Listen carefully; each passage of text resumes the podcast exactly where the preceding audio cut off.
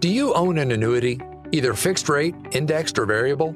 Are you paying high fees and getting low returns? If so, Annuity General would like you to have this free book to learn the pitfalls and mistakes of buying an annuity. The Annuity Do's and Don'ts for Baby Boomers contains the little known truths about annuities, like how to help reduce your fees and increase retirement income. And it's free. That's right, free. As a bonus, we'll also throw in a free annuity rate report just for calling.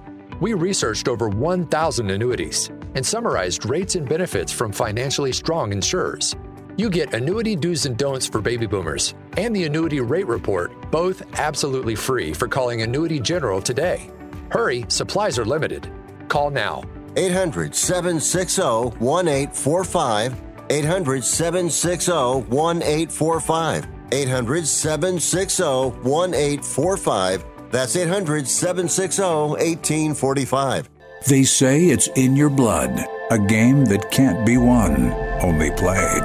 A love affair. It satisfies the soul and frustrates the intellect. The greatest game ever played golf. It's real. And this is Real Golf Radio with Brian Taylor and Bob Casper, son of legendary golfer Billy Casper. Talking golf with you for more than two decades. And now, here's Brian and Bob. Well, thank you very much and happy Thanksgiving, happy holidays. Welcome into this best of edition of Real Golf Radio. We hope that you had a great Thanksgiving and uh, that you are safe and well and well fed as uh, Thanksgiving tends to do. Brian Taylor, Bob Casper. Hopefully, check us out on iHeartRadio, GNN, as well as Sports Byline. You can also find us where your favorite podcasts are found on our flagship station, 97.5, the KSL Sports Zone in Salt Lake City, Utah. And it is unbelievable. Here we are, just five shows left in year 24 of Real Golf Radio. Bob, it's going to be a fun one next year, 25th year talking golf with you here on Real Golf Radio. We're excited about that, and we appreciate Yeah. you joining us every week. And you know what? This is an opportunity. We're all expressing gratitude and Thanksgiving this week. And Yeah. certainly we are thankful for all of you for tuning in and listening to the show. We're thankful to our sponsors who have helped us along the way as well. And uh, appreciate you uh, for supporting them as well as supporting us. Bob, hope you had a great Thanksgiving, bud. Did you uh, get plenty to eat? Oh yeah, got plenty to eat and got, you know, all kinds of great stuff. And uh, you know, the the biggest thing is it is officially the Christmas season now. Mm, it is. Uh, that is on. So, oh, wait a minute. Uh, we kind of covered this with with the caddy last week, but are you traditional? You, you go turkey, Oh yeah. Yeah. We had turkey, we had ham. We turkey had- and ham.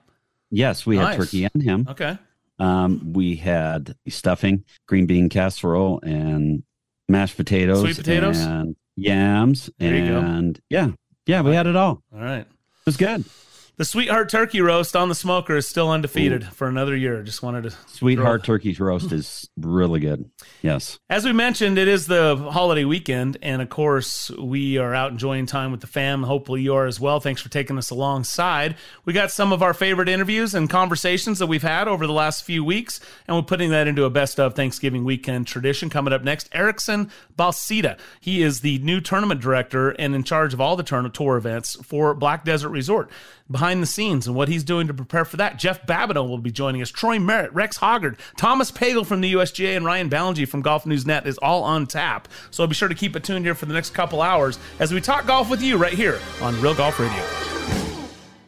Are you looking to improve your baseball swing? You need the Rip Grip Pro. Co created by Dodgers AAA star Drew Avans, the Rip Grip Pro will help you stay palm up, palm down, and pull the barrel of the bat through the zone instead of pushing it. Check out Drew's videos at ripgrippro.com and you'll see how this can help you or the baseball player in your family improve your ABs. Get the adjustability in your swing that you need. Go to ripgrippro.com. That's ripgrippro.com.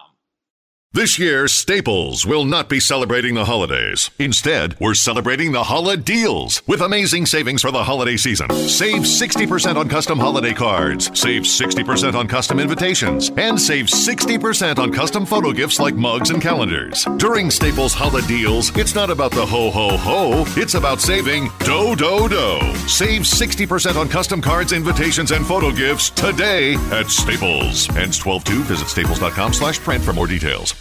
This is Ron Barr. Be sure to check out Sports Byline and the Eight Side Network's outstanding eight part podcast series, Behind the Barrier Voices from the Negro Leagues. Here, Willie Mays, Hank Aaron, and others share their stories of the Negro Leagues, the challenges that the players face, and the importance of Negro League baseball to the game's history. Behind the Barrier is available now on the iHeart Podcast Network and all podcast platforms, including Apple, Amazon, Spotify, Stitcher, and Pandora. Check out Behind the Barrier. Ancestry makes the perfect gift to give people because it literally blew my mind. It's literally like you're giving them something that they would have no knowledge of. Which is very important because for us to basically be able to find our missing family or to see my indigenous heritage confirmed inside there, it's, it's one yeah, gift, but it's so, so many, many, different, different things. things. Show someone where they came from this holiday season with Ancestry DNA, now on sale at Ancestry.com. This Thanksgiving at Total Wine and More, find bourbons and cabernets that you adore.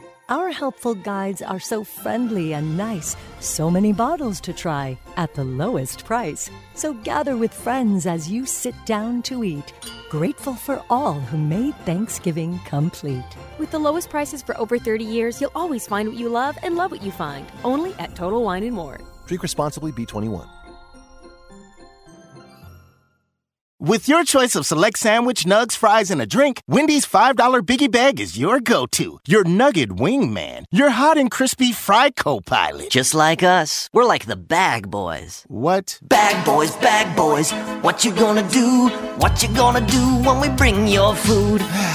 For a deal you can count on, bet on Biggie and choose wisely. Choose Wendy's. Bag boys, bag boys. U.S. price and participation may vary. Includes choice of JBC or crispy chicken sandwich with four-piece nugs, junior fry, and small soft drink. Third-party delivery pricing may be higher.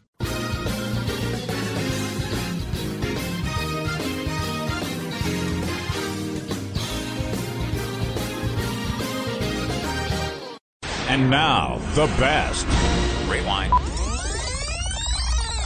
Cue it up of Real Golf Radio with Brian Taylor and Bob Casper on the Real Golf Radio Network. Standing here just behind the soon to be Resort Center Hotel at Black Desert Resort with the Director of Tournament Operations for Black Desert Events, formerly of the PGA Tour, Erickson Balsita is joining us right here. Erickson, it's great to be with you.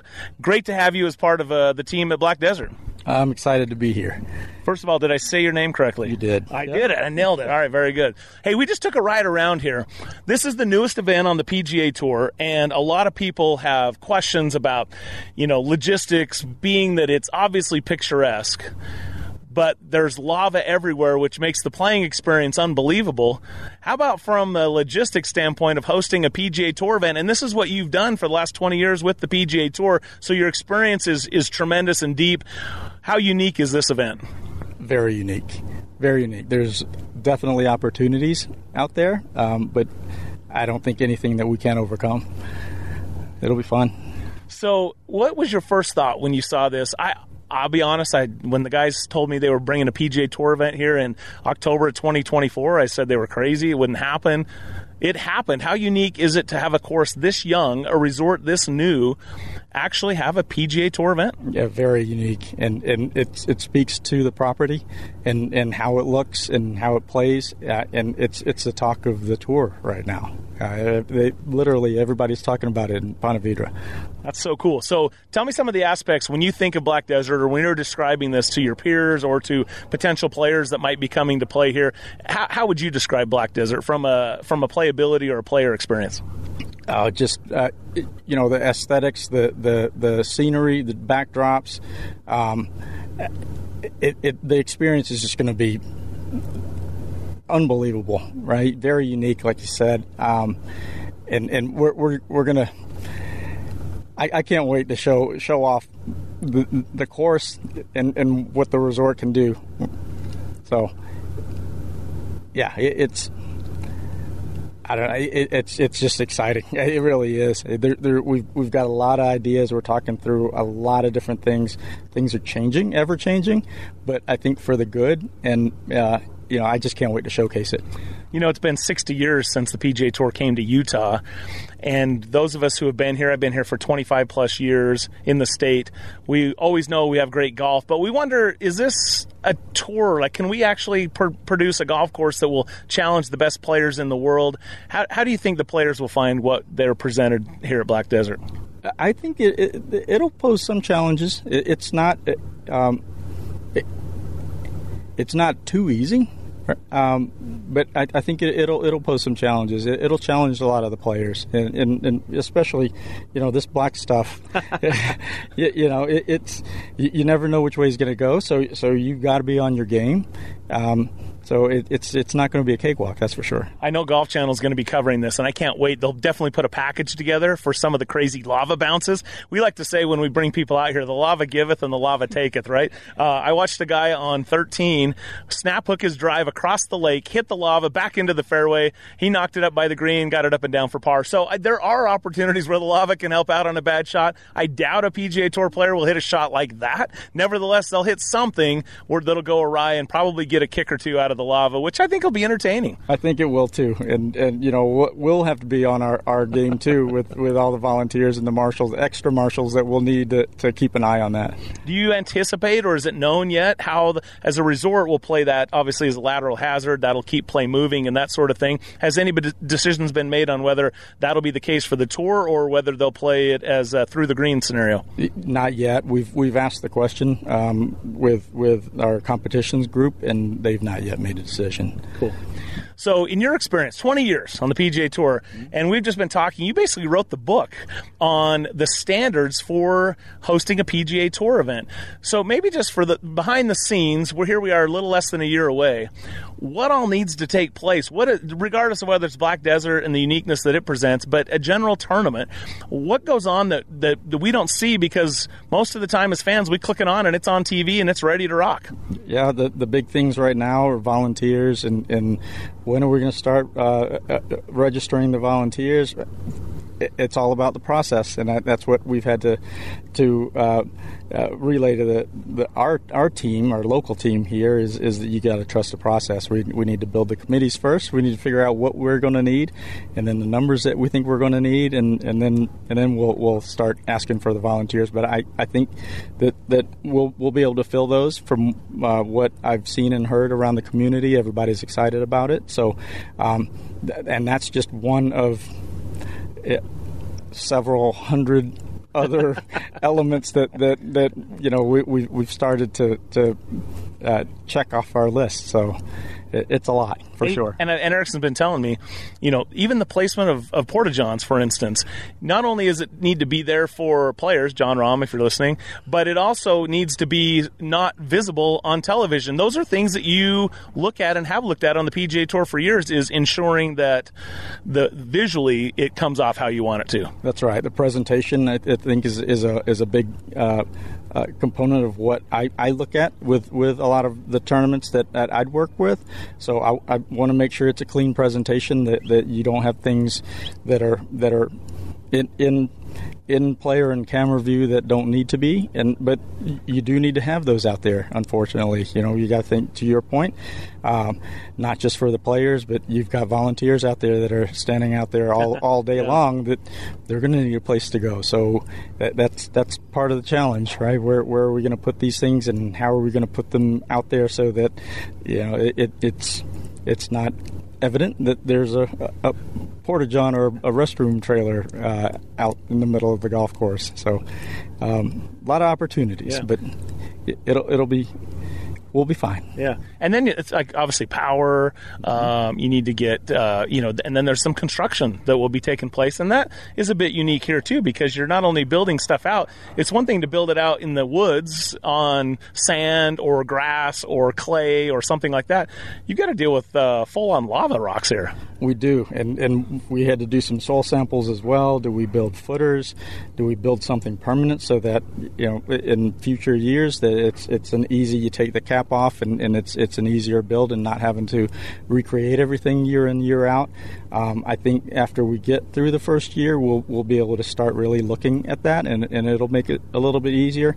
I'll be honest though, the the plans for the structures out here, there's a lot more structures than than um, than what what I think you you might see at, at some of the the fall uh, PJ or FedEx Cup fall events, um, as as they're calling it now. But um, yeah, it, it's. Uh, it, it's going to be neat to see see how how we, we do it, and not just for this, but but ultimately in, in the spring for the LPGA events as well. Yeah, that's going to be awesome. Erickson Balsita is our tournament director and operations director for all tournaments at Black Desert Events, which will of course include the LPGA beginning in May of 2025, PGA Tour event beginning in October of next year, 2024.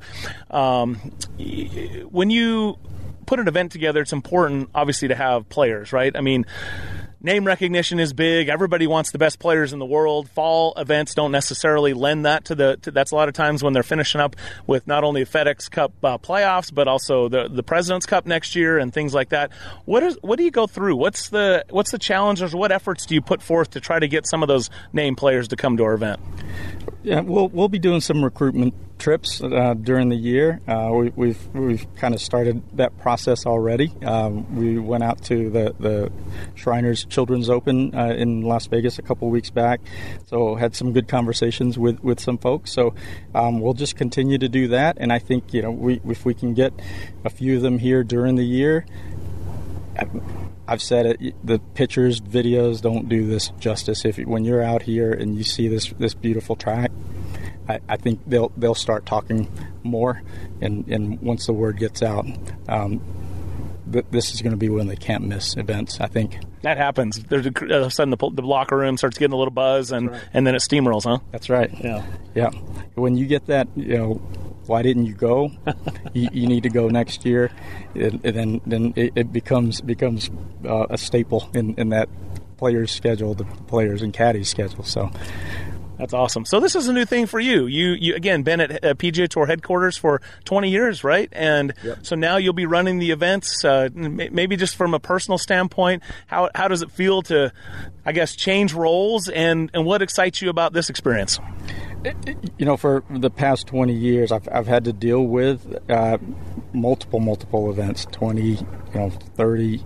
Um, and, and so I've, I've had the opportunity to, to look at uh, many different events, but from that 30,000 foot view, um, I, what's exciting to me is to be able to, to narrow that focus and to get more granular in, in the, the day-to-day running of, a, of an event. And I, am excited to see what, what we can show um, showcase with, with the resort and with the course.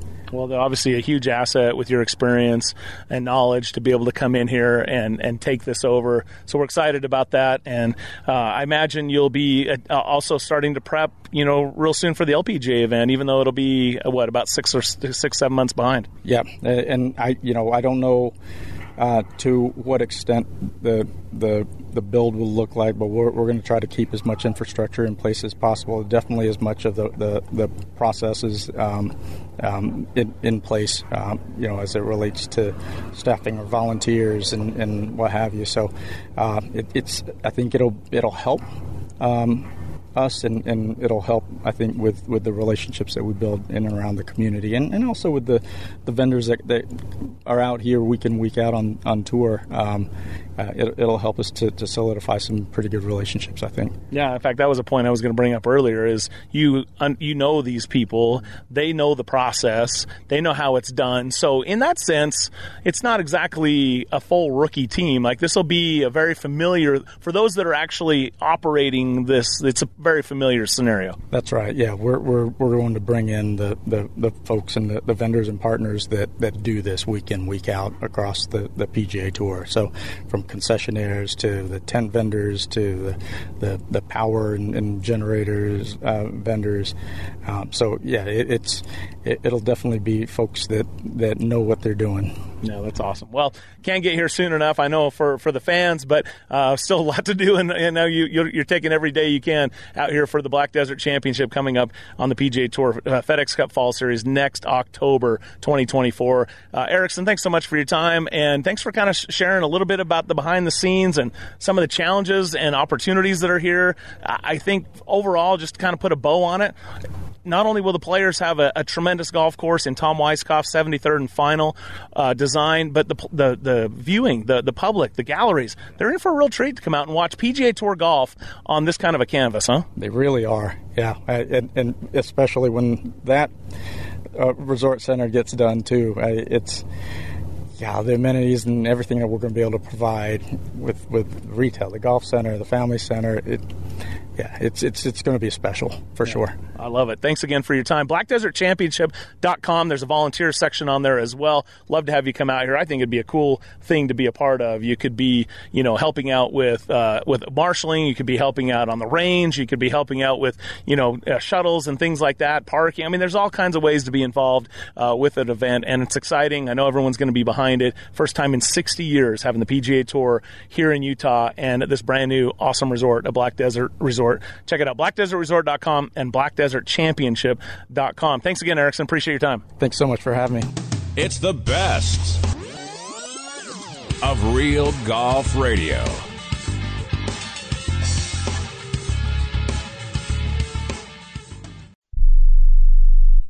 I am a non attorney spokesperson representing a team of lawyers who've helped people that have been injured or wronged. If you've had a revision or removal surgery of a hernia mesh implant after 2008, pay close attention to this message. Hernia mesh manufacturers have recalled some of the mesh material that may have been used in your surgery due to high failure rate. The FDA has even blamed the recalled mesh material for some of the worst of the health issues reported by doctors and patients. If you've had two or more hernia surgeries for the same issue and you're having severe complications, call the legal helpline now. You could receive a free cash award and have your medical expenses covered. And there's no upfront cost to you. They only get paid if you win. So please call now. 800 817 2968.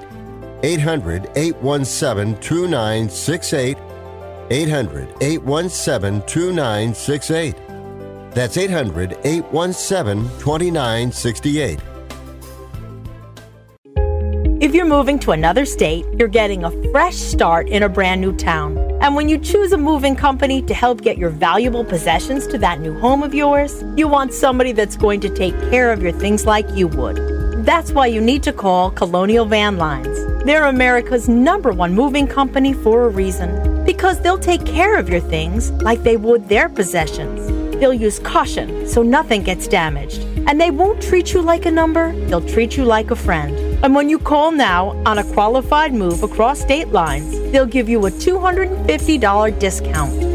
Move your things the right way. Call Colonial Van Lines now for a free quote. Call now to learn more about this special $250 long distance move discount. 800 847 0225. 800 847 0225. 800 847 0225. That's 800 847 0225.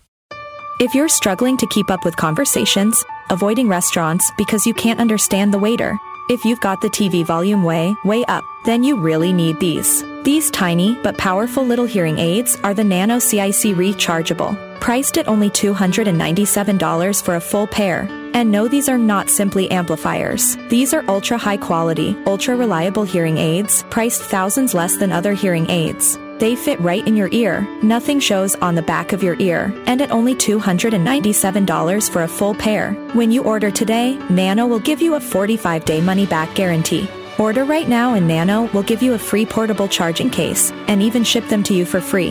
Here's the number. Call now. 800 278 1738.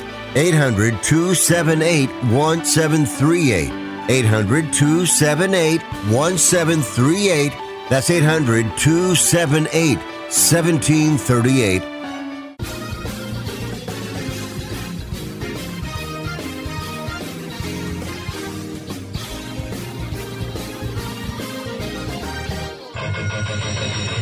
You're listening to the best of Real Golf Radio with Brian Taylor and Bob Casper on the Real Golf Radio Network. It's Real Golf Radio. Brian Taylor, Bob Casper, and our good friend Jeff Babineau. Babs, how are you, man?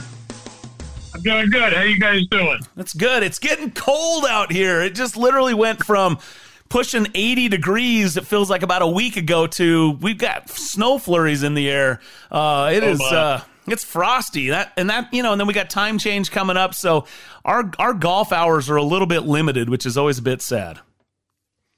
It's sad, but uh, you know? I tell you what, growing up in the Northeast, up around Boston, I look back at it. You know, now living in Florida, where we have sunshine around the clock. I loved it because I I I missed golf. You Mm. know, you know how excited you were to go out and play that first round in March when it was 42 degrees and the ponds are frozen and uh, you missed it. So I, I always loved that. I think that's why a lot of guys I know from that part of the country love golf so much. You know, the interesting thing here in Utah is that it can it can snow a little bit in the morning, and if it melts off, you know what? There's guys out on the golf courses. Utahns love their golf, and as long as there's not any snow, it doesn't matter if it's 40 degrees Right. or 30 degrees. Oh, they're going to be out playing. Layer up and get after it. I love it. And we got the, you know, they've, they've come a long ways in the cart covers and the little uh, cart heaters that you can, little propane heaters you can crank in there. So, Oh, yeah, yeah. But you know what? The frozen pond, that is a, that's a good memory because anyone that's played golf where in, in the wintertime has hit a shot that's bounced off of the pond and up onto Yeah. a green, like a greenside, you know, water hazard or something like that. Oh, sorry, Right. penalty area. Um, you know, You can do a true skip like like Augusta skip on 16. You can do a true skip off the frozen pond. yeah, but you don't even have to hit a four iron. Anything will bounce. No, off you of it. don't. It makes a great sound too. You're gonna love the sound as it's going It's across cool- that ice. It's a great sound. It's a little ricochet kind of sound that's really cool. Yeah. I like that. So we're doing a little gripes and grins segment coming up next. Uh, I I was going to gripe about the cold weather, and I'm you, you've you've turned it into a grin. The the, the frozen right. golf memories. I love that. I love that. That's right. All right, Jeff Babineau, bringing the sunshine from the Sunshine Yes, State. sir. I like that. So, uh, we try.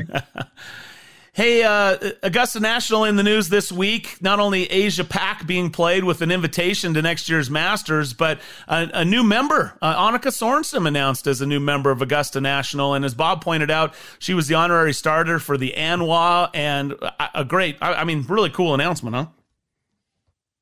Well, no one has ever announced as a new member at Augusta National, so it's what we hear anyway. She's a member, and, and that'll be neat to see Annika in a green jacket in April on the grounds. Um, I'm guessing on the playing side, her, her husband Mike McGee is a big fan of the new arrangement if she's a member there. So, um, yeah, it's cool. It's uh, you know, there's certain folks there that um, you know they're they're just expanding their membership out. You know, you see Peyton Manning in a green jacket. And I see Roger Goodell up there, Masters Week, Tim Finchem, I believe. Um, so it's uh, you know expanding membership. we there's hope for us. No, there's not. There is in the media center. We have we have one hope, Jeff. It's a lottery ticket that might come around once a decade. So Well, yeah, seeing Bill Gates never got in, that might not even do it for us. Oh, that's good. Hey, what did you make of Lucas Glover's comments about the U.S. team and you know the fact that um, that he has got some just not stuff he's heard, but some inside knowledge about the team being fractured and not being able to play up to their content or their potential? Yeah, interesting. I mean, because you heard different stuff coming out of the Ryder Cup, and, and to hear it from Lucas, who heard it directly from someone in the room, I mean, l- lends some credibility to it. But, but I mean, I think fractured would have to be strong, from just from an outside viewer's standpoint. I mean, I'm thinking of you know Patrick Cantlay's run on late Saturday afternoon when players could be uh, not around and resting up, and they were all around that green watching him finish up. I mean, I don't, I don't buy into the fact in any way that this team is fractured or real, real dismay. Um, I think these guys get along pretty well. I mean, they got beat. I mean, they got beat by a better team and a more prepared team, and you know, there should be a warning sign on the first first tee at Bethpage Black in uh, two years that hey, one of these teams is going to lose because that's the reality of it. And you know, we put the full Quincy on it and and bring it into the lab and try to dissect it and figure it out. But you know, bottom line, you you know, U.S. probably wasn't as prepared as it should have been, and got outplayed in foursomes and got in an early hole, and it becomes an avalanche at that point. Yeah, it's a little bit easier, especially when you play on your home soil. Uh, you don't have to worry about the logistics about uh, jet lag and and getting there Monday afternoon and having to get yourself um, settled in before you play on Friday.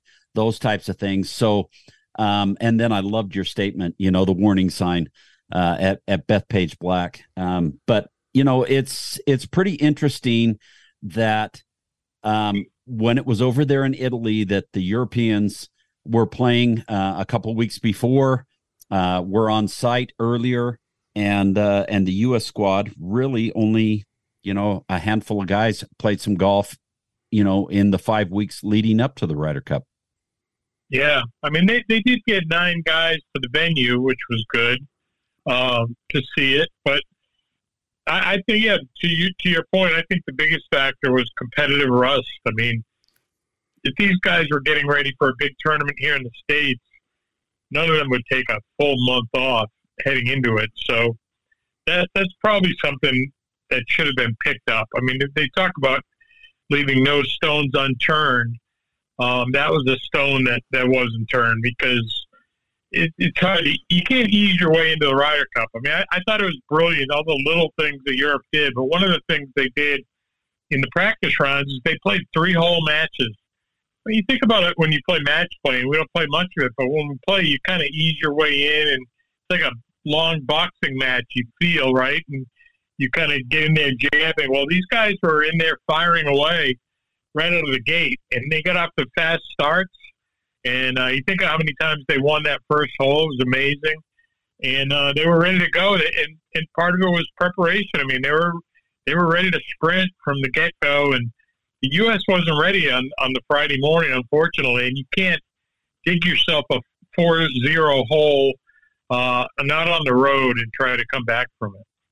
Jeff Babineau's joining us here on Real Golf Radio. Hey, back to the Masters a little bit. And this uh, LIV played their team championship last week, and Bryson and his crew uh, were uh, victorious in that. And Bryson took the platform and the opportunity to say, look, uh, if the world rankings is not going to accommodate us, then the major championships need to adjust their criteria and maybe allow the top 12 from LIV to be able to compete in their major championships. And Augusta National basically said, we're not, we've already made our changes. We'll always consider changes at our own, you know, prerogative, but, you know, nothing is changing going forward for next year's Masters. What's your thoughts on that whole conversation, and and should should LIV be accommodated in some way or another? I mean, I, I, it interesting that LIV wants everybody to accommodate to what they're doing instead of them showing any you know meet meet us in the middle type thing. Um, the forty eight the the, the forty eight man fields uh, is too short. It's you're playing against the same guys all the time as far as the world ranking goes. Mm-hmm. And and the team aspect is a factor. I mean, uh, you know, Sebastian Munoz said as much in Orlando when they played, and he kind of lagged up a putt on the last hole because he was thinking of his team. Um, there's there's different things going on here. I mean, there's certainly talent on that tour, but it's hard to measure how good that talent is. I mean, how good a season did Taylor Gooch just had? I mean, ask his accountant, and he just made thirty-five million dollars. It's a pretty good year, uh, but he's not in the majors next year. So yeah, you know, there's a mix. You want the ma- you don't want it to affect the majors, and that you want the best players there. But I think it's it's also partly up to LIV to find out how to get their best players there. Mm. Asking to put 25% of your field in there just because who you are, uh, it doesn't really work. So, you know, the 12 man, you know, automatic LIV exemption. That's not going to come to be anytime soon. So they just got to keep working toward finding some kind of solution. You know, and the interesting thing is two of those uh, major championships, the Open and the U.S. Open, those are qualifying events, so guys can yeah. try to qualify to get into those. Um, and then, you know, you've got you've got Bryson and you've got Dustin Johnson and you've got Cam Smith and you've got Brooks and you've got s- some of the marquee players, uh, Phil, off of their um, golf league that are exempt to playing the Masters already. So um, it's right. it's kind of interesting that they try to go out and push the envelope or want to push the envelope to get more. Yeah, it, it really is. I mean, I, I can see it, but there's not a single guy who signed on that tour. You know, when, when Sergio Garcia signed with LIV, or he, he's an exception, I guess, because he's in the Masters as a champion. But yeah. when Mark Leishman went and signed, he knew he was putting his future at the majors in peril. That's the reality. There's not a single player who didn't realize that. Um, so, you know, Taylor Gooch went to play for some great money and he made he's making great money. He's making life changing money. Uh, but what that does for him as far as playing for history, it puts that in jeopardy. So that's a trade off, right? These guys made a trade when they signed with that tour, and and you know sometimes you just have to live with what comes to be. Good choice of words there too. Uh, Jeff Babineau joining us here on Real Golf Radio. See what he did there. Live with it. Let's see what he said. Yeah, there. live, live. That's right. Uh-huh. Yeah, yeah. Live and let live and let live. Yeah, there, uh, there you go. Hey, uh, the Grant Thornton announced their final field. It's going to be played there at Tiburon.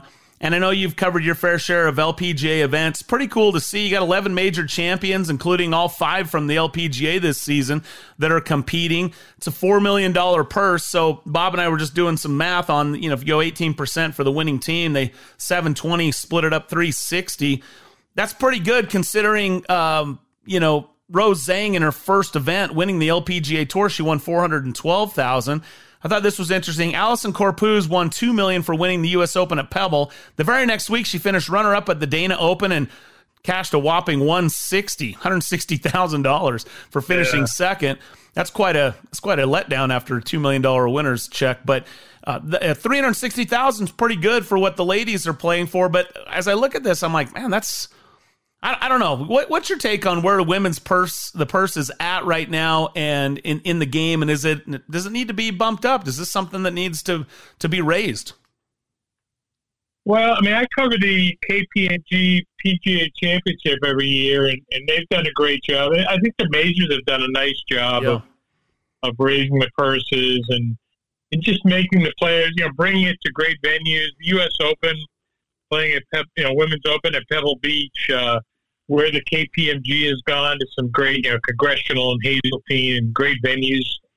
Um, that that certainly raises the you know exposure to these events and the importance to these events, and I think the players really feel that when they're when they're playing in it. So that'll be a real good aspect of the Grant Thornton uh, that these players, it, you know, it, it, it is a money thing, but I think more so it's a prestige thing, and it's a uh, Bill, you know, I, I look at Nelly Korda last year playing in the father son, and th- it's not like a great person, father son, but the fact she was in the same field as Tiger and and Jordan Spieth, it, it meant a lot. You know, it just she was excited to be there, and there was a lot of excitement around that event across women's golf. So, you know, anything that's raising the level of excitement and exposure, and and you know that that was the the tournament where Spieth commented on, on how good Nelly's swing was, and her comment back was uh, he needs to watch more golf. A lot of girls are swinging it the way she does. A lot of the,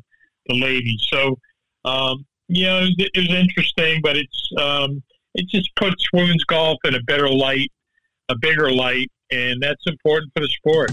It's the best of Real Golf Radio.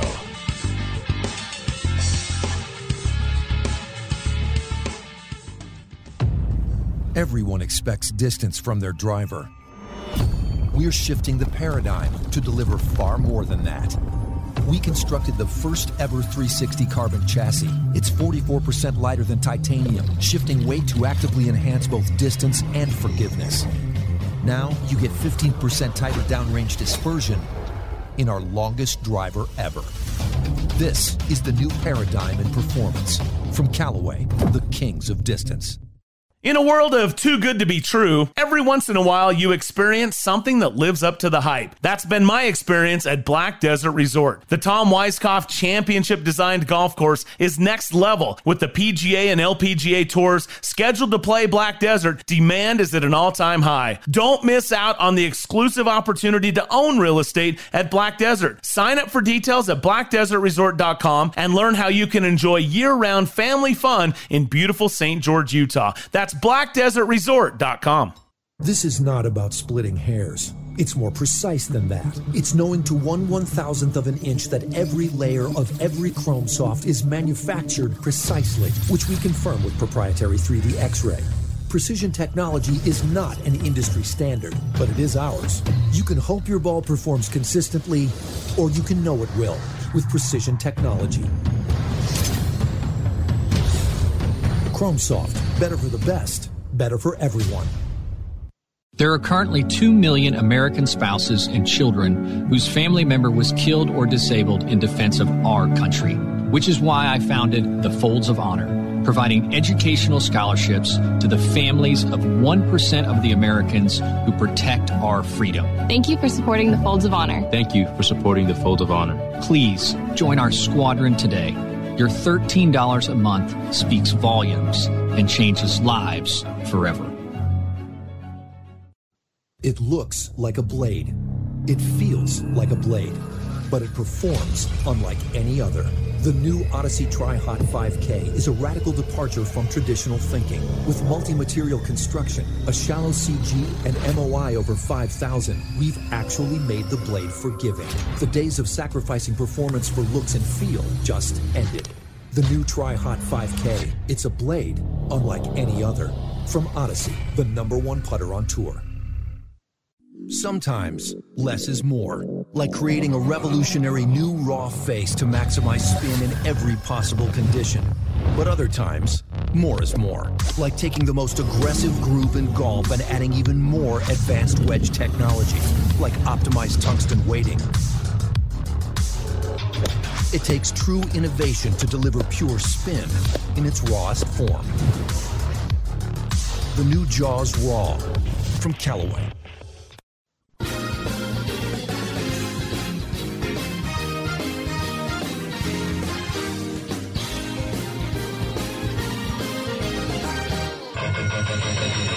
You're listening to the best of Real Golf Radio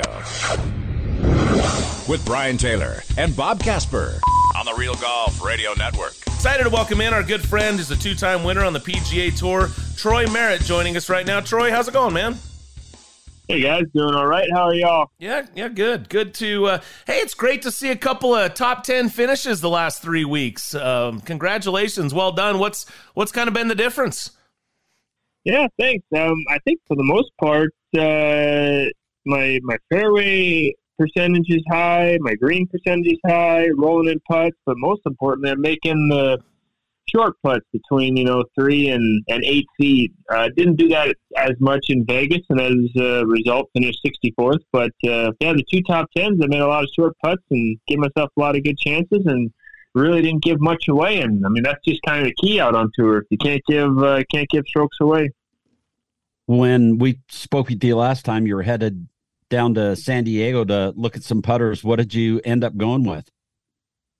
Yeah, I found uh, the that Odyssey 380 Jailbird that uh, Rickie uh, uh, uses, Wyndham Clark uses. It was hot there during the summertime, so got my hands on that. Uh, kind of tinkered around with some grips. I go with the the claw grip from inside eight feet for sure, and then on on certain putts outside of that, and then just kind of a normal grip. Um, from from long range. But uh, it's a fantastic putter, and it's uh, really helped uh, renew my confidence on the greens, which is nice. That is nice. Troy Merritt joining us here. So, how do you understand this new FedEx Cup fall? Because you know these top tens. I'm watching your your position uh, on the FedEx Cup list, and and it's improved with those top tens and such. So I mean that's a big deal. These it feels like anyway, and that's why I wanted to get get your input. But it feels like maybe this FedEx Cup fall has a little more meaning than what it potentially had in the past. Uh, yeah, especially for the newer guys on tour, it's pretty much the same as when I first came out on tour. You know, we finished the playoffs, uh, I think in September back then. Then we had four or five fall events that weren't worth any points because we were on, you know, everything was based off the money list back then. And you played those four or five events to try to keep your card. Um, so now, you know, we're playing six, seven fall events with the points uh, to just basically try and keep our cards and they added, which I don't think any of us really knew about, the uh, the next ten. You get in between fifty one and sixty, it gets into the first elevated events at Pebble and, and Riviera uh, at the beginning of the calendar year. So uh, it's yeah, it, it, there's a little bit of a difference, but uh, it, it pretty much is just uh, they went back to the way we did it. You know, back when I was first on tour. Now we're going to start next season in January, so I can get a few more points, lock up that card, and just have full status for next year, minus the elevated events. I'll take that. So, what's your um, what's your schedule between now and the end of these um, fall events? And are you going to be playing the rest of them? What's the deal? Yeah, no, I'll play the last three. Uh, Japan, I wasn't anywhere near getting into the field based on my play this year. But uh, there's a week off next week, and then we just have three events in a row down in uh, Cabo, Bermuda, and then the RSM in Sea Island, Georgia, will be the finale for the guys that want to keep their full status. Troy Merritt joining us here on Real Golf Radio. So it was a we've talked to you a few times over the year, but it was a tough stretch, especially the first half of the year. Uh, you you talked openly on social media about the yips and different things like that. You've also battled a little bit of health stuff as well considering all of that, where would you rank this year? And you've been out what on tour 10, 11, 12 years? Where would you rank this year in the in the battle or the process of of being a professional tour player? Yeah, this uh, yeah, just closing out a year 12 on the tour. I would say this has been my this is definitely not my worst year. My second year on tour in 11 was my my worst year and I think 2017, I had a pretty poor year as well. Finished 151, and I think 121 and 125 were my other two poor finishes. But I've been so solid the last uh, you know four years, finishing in the, the 70s and, and even into the 80s. That uh, you know kind of came as a shock this year to have to deal with yeah the the, the yips and, and the shoulder and, and and other things off the golf course that you know are are unforeseen and it's just been a really, really battle, grinded out kind of year, and, and I'm glad that uh, we got positive momentum going at uh, Fortinet and Napa, and and continued it down in Jackson, and then uh, yeah, we just finished it off now uh, the last three events, and move into 2024 with uh, renewed confidence and focus, and get back to playing good, quality, consistent golf, and and uh, and competing at the highest level. So 125 is the number to keep your card, and you know there's different uh, different numbers all the way down from from number one all you know the top 50 that kind of thing. What being 125 or being in that upper section out of the top 50 what events um how many times do you think you'll get to play this coming year? Um that kind of thing yeah, so the, the top 125 will be, you know, full status uh, without the the elevated events or the super events or whatever they're calling them next year. So you don't get those. You know, there's probably eight or ten of those. But I went through the the schedule, and from the Sony Open all the way till um, the FedEx Cup playoffs, if you're top 125 but not in the elevated events, you have the opportunity to play in 23 golf tournaments and in the playoffs and then the fall. So you're still full schedule. You're still full status. If you play well, you know you can move up and, and, and try to get into the elevated events. Um, I think. Uh, if not, it's not a big deal. You still have full status. You're playing on the PGA Tour. You're playing 25 plus tournaments for the year. Nothing to be worried about. And uh, you know, as you watch the guys playing those big purses, it just motivates you to to play well when you can and and try to get them the, uh, into them the following year. Do you find yourself at this stage um, more business like, or do you still get does it still get those juices flowing and the competitive nature to to want to you know improve or get in that you know in, in, the better position? Or or does it just become like this is my job this is what i need to do to keep it and you know i'm i'm not going to get too up or too down on this? You know the, the nice thing is I've, I've been in various positions throughout my career and the one thing that i've learned is no matter if you're playing really well or really poorly you still have to play it one shot at a time and that can be extremely difficult when you're not playing well. But it can also be extremely difficult when you are playing well because you're kind of looking forward, uh, you know, looking ahead. You know, I'm going to win this. I'm going to win this, and then you don't focus on the present and you blow it. So I just take that mentality into each week. You know, I one shot at a time. Just focus on the one before you. You can't do anything about you know Saturday, Sunday when it, when you're on you know Thursday, and uh, you know just if you're having a bad run of tournaments, obviously like I did this year, you know it's going to turn around. Just keep uh, moving forward, one foot in front of the other. Uh, you know, if you need to find something like I did, uh, you know, go out, have a look. Um, but the, the, the worst thing that you can do is is start to overthink and overanalyze whether you're playing well or you're playing poorly. You know, you just gotta you take things as they come and uh, and do the best you can. And and you know that's what I tried to focus on this year when things are going poorly. And you know it's gotten us through some pretty dark times. And you know it, i'm sure that you know something will come up in the future and just have to revert back to those thoughts. It's the best of real golf radio If you're living with diabetes and using insulin, you know the pain of pricking your fingers over and over again. Ouch! Well, by wearing a small remote device called a continuous glucose monitor or CGM, you can reduce the pain of pricking your fingers. If you administer insulin three or more times per day or use an insulin pump, call now and learn how a CGM can help you. Painless. No more pricking my finger. No finger pricks. Convenience. They delivered it free and they took care of all the paperwork. You can reduce pain right away. Plus, it's accurate, easy to use, and helps you spend more time in range. And if you have insurance, you can get a new CGM at little or no out of pocket cost. Call now and get free shipping of your new CGM. Plus, we'll bill your insurance for you. 800 390 5160. 800 390 5160. 800 390 5160. That's 800 390 5160.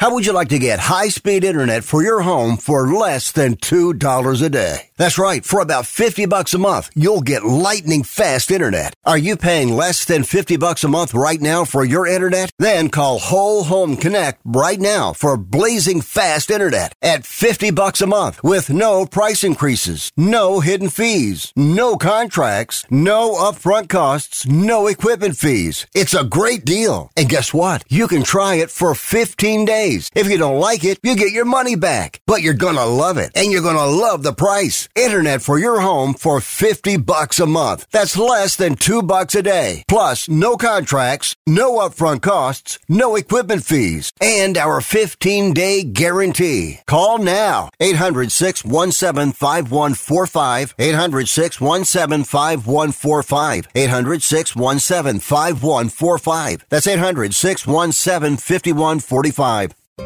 Has someone in your family lost a job recently? and now you can't afford your mortgage payment? Or do you have a rental property and your tenants aren't paying you? Quick Cash Offer can come to the rescue and pay you cash for your home immediately. Yes, sell your home and get cash all over the phone without dealing with real estate agents and risking your safety by showing your home to lukewarm buyers. You don't need to lose your home to foreclosure. If you have any equity in your home, we will buy it and give you cash within days, all in a simple over the phone and virtual process. Call Quick Cash Offer now before the economy gets worse. Sell a home you can't afford or just don't want to get the cash you need today. 800 788 1495. 800 788 1495. 800 788 1495 that's 800 788 1495.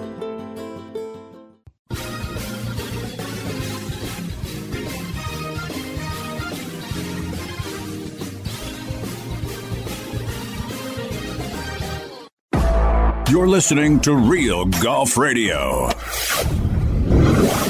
Talking golf with Brian Taylor and Bob Casper. One day you'll get it. Here's Brian and Bob. All right, welcome back. Hope you enjoyed hour number one of Real Golf Radio. Stay tuned for the back nine, hour number two. Coming up, it's brought to you in part by Black Desert Resort in St. George, Utah. It's a great time to check out blackdesertresort.com. Find out about how you can play the new Tom Weiskopf Championship Design course, plus all the plans that are ahead for the resort. They're under construction and there's real estate opportunities available right now at blackdesertresort.com. Also, want to remind you the Callaway Golf Holiday Gift Guide is available for this weekend. You want to jump out, take advantage of some opportunities. CallawayGolf.com slash gift guide. Coming up on the back nine, as I mentioned, we got uh, some good stuff for you. Uh, Rex Hoggard, Thomas Pagel from the USGA, and Ryan Ballengee join us for our continued golf discussion here on a Thanksgiving weekend tradition. It's the best of Real Golf Radio. Thanks to Dave Glauser, our producer. Appreciate him taking time out of his holiday to put this all together. And uh, we got so much more to talk about. It's coming up straight ahead. Follow us on iHeartRadio Talk and stay in touch 24 7. A special news and update station you control. That's iHeartRadio.com slash talk.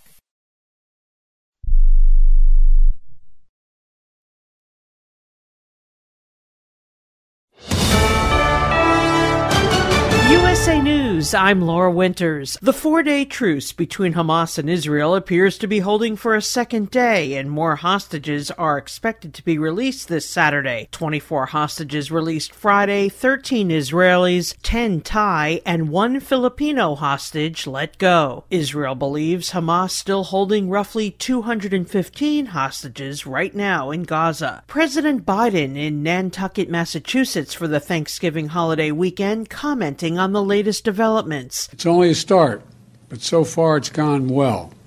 Early this morning, 13 Israeli hostages were released, including an elderly woman, a grandmother, and mothers with their young children, some under the age of six years old. He's also asked by reporters why no Americans were in the first group of hostages let go. I don't trust Hamas to do anything right.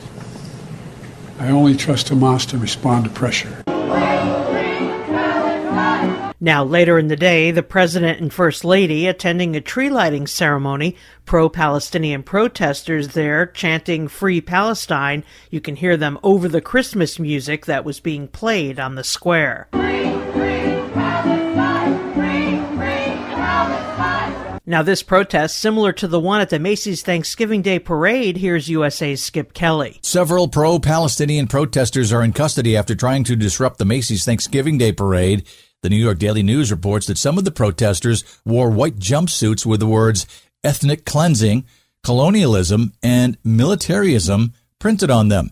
They jumped the barricades, and it also appears they had glued their hands to the pavement. The marching bands and floats had to make their way around them as police moved in to make arrests. And that's USA's Skip Kelly reporting, and I'm Laura Winters, USA News. Greece is cheap. But the airfare costs a fortune. Paris? Not much closer, and again, airfare. What about Puerto Vallarta? Let's face it, flying anywhere is just too expensive. Wait, what's this? Low cost airlines. With one call to low cost airlines, you'll drastically slash your travel costs. We're talking insanely low airline prices to any of your favorite destinations. Where would you like to go? London, Rome, Costa Rica, Australia? Wow, that's cheap. So why wait? Call now to learn how crazy cheap it is to fly anywhere in the U.S. or international. Our prices are so low, we can't publish them. The only way to get them is to call to instantly hear the most amazing best deals on airline travel. It's that easy. So call now and start packing. 800 215 5141. 800 215 5141.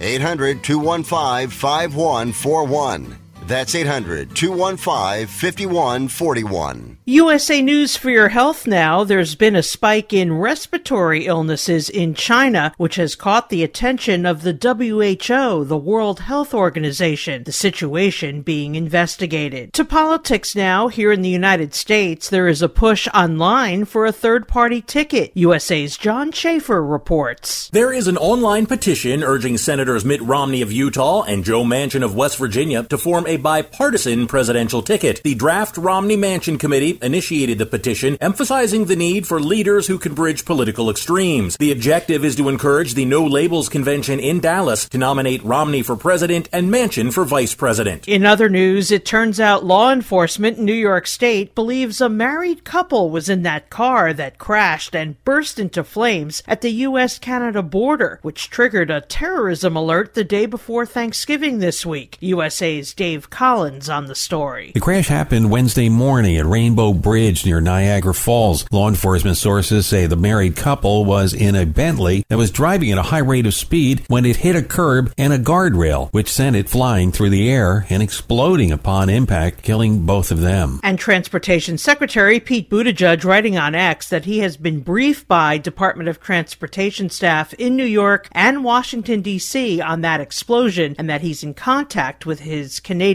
counterpart. And I'm Laura Winters, USA News. Do you have a story to tell? Bring your story to life with audiobooks. Great stories deserve great storytelling. Audiobook Network provides professional voice actors and full production services for every author's manuscript. From narration, production, and editing to distribution, promotion, and sales, Audiobook Network handles everything. If you have a print book, ebook, or even a manuscript, call Audiobook Network now and get our free audiobook guide. 800 734 1229. 800 734 1229. Do you own an annuity, either fixed rate, indexed, or variable? Are you paying high fees and getting low returns? If so, Annuity General would like you to have this free book to learn the pitfalls and mistakes of buying an annuity. The Annuity Do's and Don'ts for Baby Boomers contains the little known truths about annuities, like how to help reduce your fees and increase retirement income. And it's free. That's right, free. As a bonus, we'll also throw in a free annuity rate report just for calling. We researched over 1,000 annuities and summarized rates and benefits from financially strong insurers. You get annuity do's and don'ts for baby boomers and the annuity rate report, both absolutely free for calling Annuity General today. Hurry, supplies are limited. Call now. 800 760 1845. 800 760 1845. 800 760 1845. That's 800 760 1845. Well, we have nine more holes to go, so how about you two fellas follow me to the 10th tee? On to the back nine, hour number two of Real Golf Radio with Brian Taylor and Bob Casper, son of Hall of Famer Billy Casper. Two players down the middle on the 10th hole. Here's Brian and Bob. Well, thank you very much and welcome into the back nine, hour number two of this best of Thanksgiving weekend edition of Real Golf Radio. I'm Brian Taylor alongside Bob Casper. Hope you and yours are well and well fed, as I said to begin the show. And uh, if you haven't tried it, smoke a sweetheart turkey roast next time. It's Is that something that's nationwide? yeah, it's Norbest. turkeys? Yeah, it's a Norbest product. I would assume it's Oh, out there available. Yeah. Okay. But it is pre-brined and frozen in these, these two giant turkey breasts that are sort of uh, seated together. Mhm. And you thaw those out, take them, season them. I, I usually rinse them, pat them dry, and then season them up. Put them in a foil pan, and you put Yeah. you smoke them on you know for a couple of hours at 275. Then you cover it for a couple hours at. So you don't cook it in the bag. No, not in the bag. You you can. That's an option. Some people will Yes, actually bake it. you There, can. But, but I, Yeah. yeah, I dump it out. You know, rinse it off, pat it dry, Right. put my seasoning on, then Yep. set them both back in a, a foil pan, uncovered on the smoker for two hours, covered for 2 Mhm. more hours, or until you get to 160. Pull that thing out. I mean, it is. You'll have Let it so- rest. well, you can, but it's Yeah. pretty fairly ready to rock at that point. And and Yeah. there's so much. Fl- it's so juicy. Like the pan will be full of juice, and you pour that in. Then yeah, now you make your gravy. It's turkey goodness. Oh my gosh, it's so good. I had a bunch of the kids in the family that said, "I don't Uh-huh. like turkey. It's too dry. It's gross. I don't like it." They took. Them, they were like, "This is unbelievable. This is unreal." I felt bad for my sister in law who made the other whole turkey. Nobody wanted to Uh-huh. do that. Nobody wanted that. It one. was fine. I just, but this Yeah. is just like next level stuff. So anyway, I did a whole turkey on the Traeger. you did the whole on the pellet spatchcock it. I spatchcocked it and laid it flat because then it, it cooks a lot quicker. There you go. Yep. And brined it the night before, you know, for 24 hours before, and then put all my seasonings and stuff on it and cooked it. And it was done in about, uh, oh, maybe three hours for go. a 22 pound turkey. Not bad. at uh, what did they do at about 300. So you want to talk good. turkey? Let's talk turkey. Tiger Woods is playing Oh. in a couple next two or three weeks, so we're excited to, to be able to see he playing at the his own Hero World Challenge, and then he and Charlie teeing it up at the PNC, which will be kind of fun to see. So we got Tiger two of the next like four weeks, which will be great. Yeah. Yeah. And that's exciting to get him back in. And then we've got the PIF where Rory, Rory PIP, where Rory McIlroy was number one and Tiger was number two. Slip of the tongue there. PIF, PIP. Hey, hmm, I don't know. That's pretty close. Hey, stay tuned. Rex, uh, Thomas Pagel, Ryan Ballengee, all coming up next here on a best of weekend edition. Happy Thanksgiving. Happy holidays. Stay tuned. It's all straight ahead. Are you looking to improve your baseball swing? You need the Rip Grip Pro. Co created by Dodgers AAA star Drew Avans, the Rip Grip Pro will help you stay palm up, palm down, and pull the barrel of the bat through the zone instead of pushing it. Check out Drew's videos at ripgrippro.com and you'll see how this can help you or the baseball player in your family improve your ABs. Get the adjustability in your swing that you need. Go to ripgrippro.com. That's ripgrippro.com.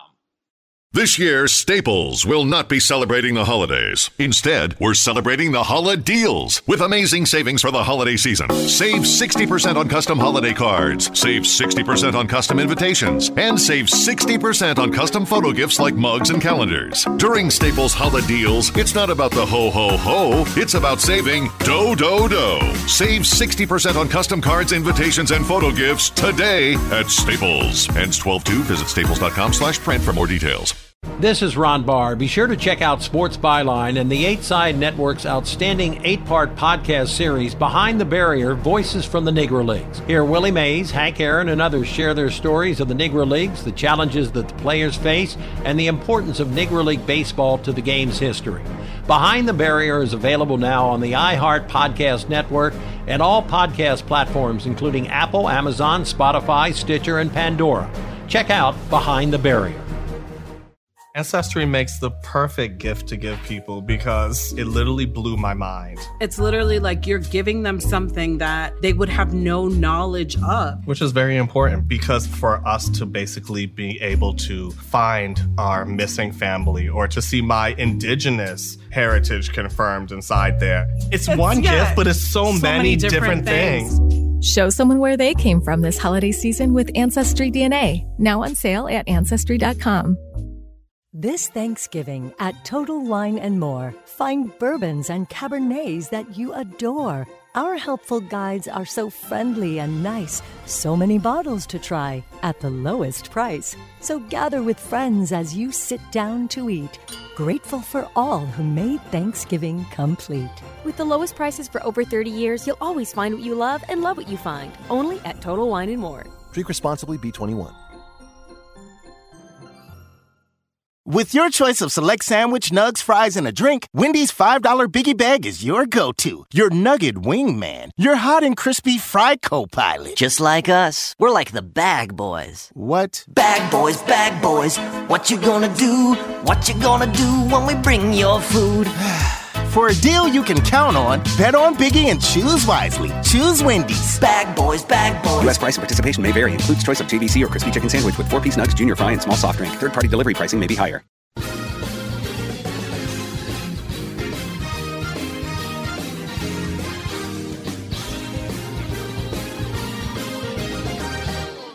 And now, the best. Rewind. Cue it up. Of Real Golf Radio with Brian Taylor and Bob Casper on the Real Golf Radio Network. Joining us from Golf Channel and golfchannel.com, senior writer Rex Hoggard. Rex, how's it going, man? It's good. It's so. Uh, I'm at the LIV Golf Team Championship at Doral, and it's the second year I've done this, and it's so surreal to be back in. I don't know if you guys ever covered the PGA Tour event when it was here, but it's it, the media center's in the same big ballroom in the clubhouse, and it's like it seems like nothing changed. It's like time stood still here at Doral. I, played the PGA Tour their event a couple of times at Doral. Uh, then then you would look. It would look very familiar. Now the course is a little bit longer, and they, you know they've made some, some changes to it, and, and the Sure. Donald Trump, former president, has certainly put his stamp on here. But it's amazing how it still feels like Doral. Bob's Yeah. Doral stories, Rex, include uh, players like um, Keith Clearwater and Raymond Floyd and Fred Couples and, and that kind of thing. So that that's yeah, Bob's and that's Tom Bob's Watson playing era. and yeah, yeah. So I mean, I, I'd be okay in that category. I, I, I like that category. I, I admire that category. Those are the guys I want to talk to. you know, it's pretty cool. I was uh one year I was there and I was out playing a practice round and I played the back nine first and I came to the front nine and Fred and Tom Watson were standing on the first tee and they say, Come play with us. And I went, Oh boy. so I got to play nine with them, which was fun. So I, I can imagine Fred's probably one of the most enjoyable people to play golf with because my guess is golf is the last thing he wants to talk about. Yeah, yeah. We, you know, we had a great time. Um, most, you know, most everybody out there when you get them on the golf course, it's it's uh, it's pretty fun. But I also had a caddied for my buddy Keith Clearwater there, and we had a second place finish one year at Doral. So and Raymond Floyd won.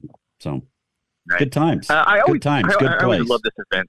I, I don't know. It might have been Norman who coined. He, felt like he coined the phrase that the tour season essentially started at Doral back in the day. I mean, history is really, really cool. Now, clearly, we're at a, a different point. As I pointed out, I'm going to live golf with that at, at Doral.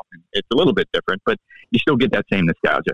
You know, I never liked that being a West Coast guy uh, because the West Coast swing's kind of my favorite. I think it's, I think there's more uh, romance in the West Coast swing than any other swing, just with the names of celebrities that were attaching their names to the in the history of those events and so forth. So I always took exception when, especially the guys from down under would and, and uh, overseas would always claim Doral was the beginning because they didn't want to come all the way to the West Coast. Which I yeah, look, I understand their their world travel schedule, but anyway, so that was always a point when we first started doing this show 25 years ago. I used to I used to hate that when they would talk about that, but I get your point.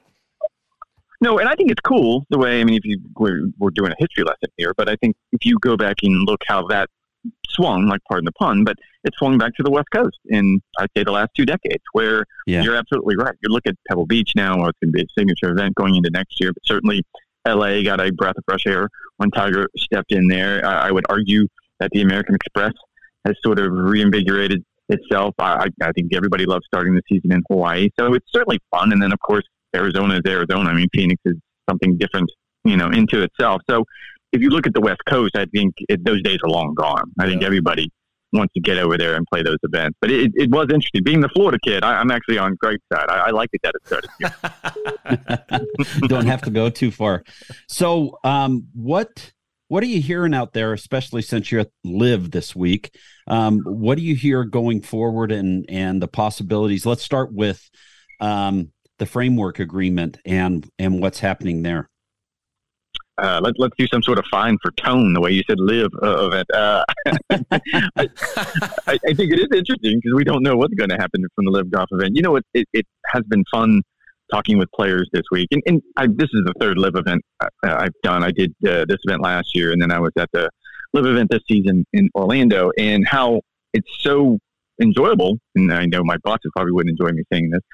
Coming back and catching up with these players, like I really don't have an opportunity to talk to Graham McDowell very often anymore. And he was always one of my favorite players to talk to. I would say the same thing about Paul Casey. Pat, Perez is, is different. And I mean, the conversations are always lively and combative sometimes, but like I enjoy coming back out and reconnecting with these players. And this week I've kind of dug into what you just asked about because we won't see these players again until December 31st comes and goes. And that's the deadline. I think that's a soft deadline for whatever becomes of the framework agreement to a definitive agreement.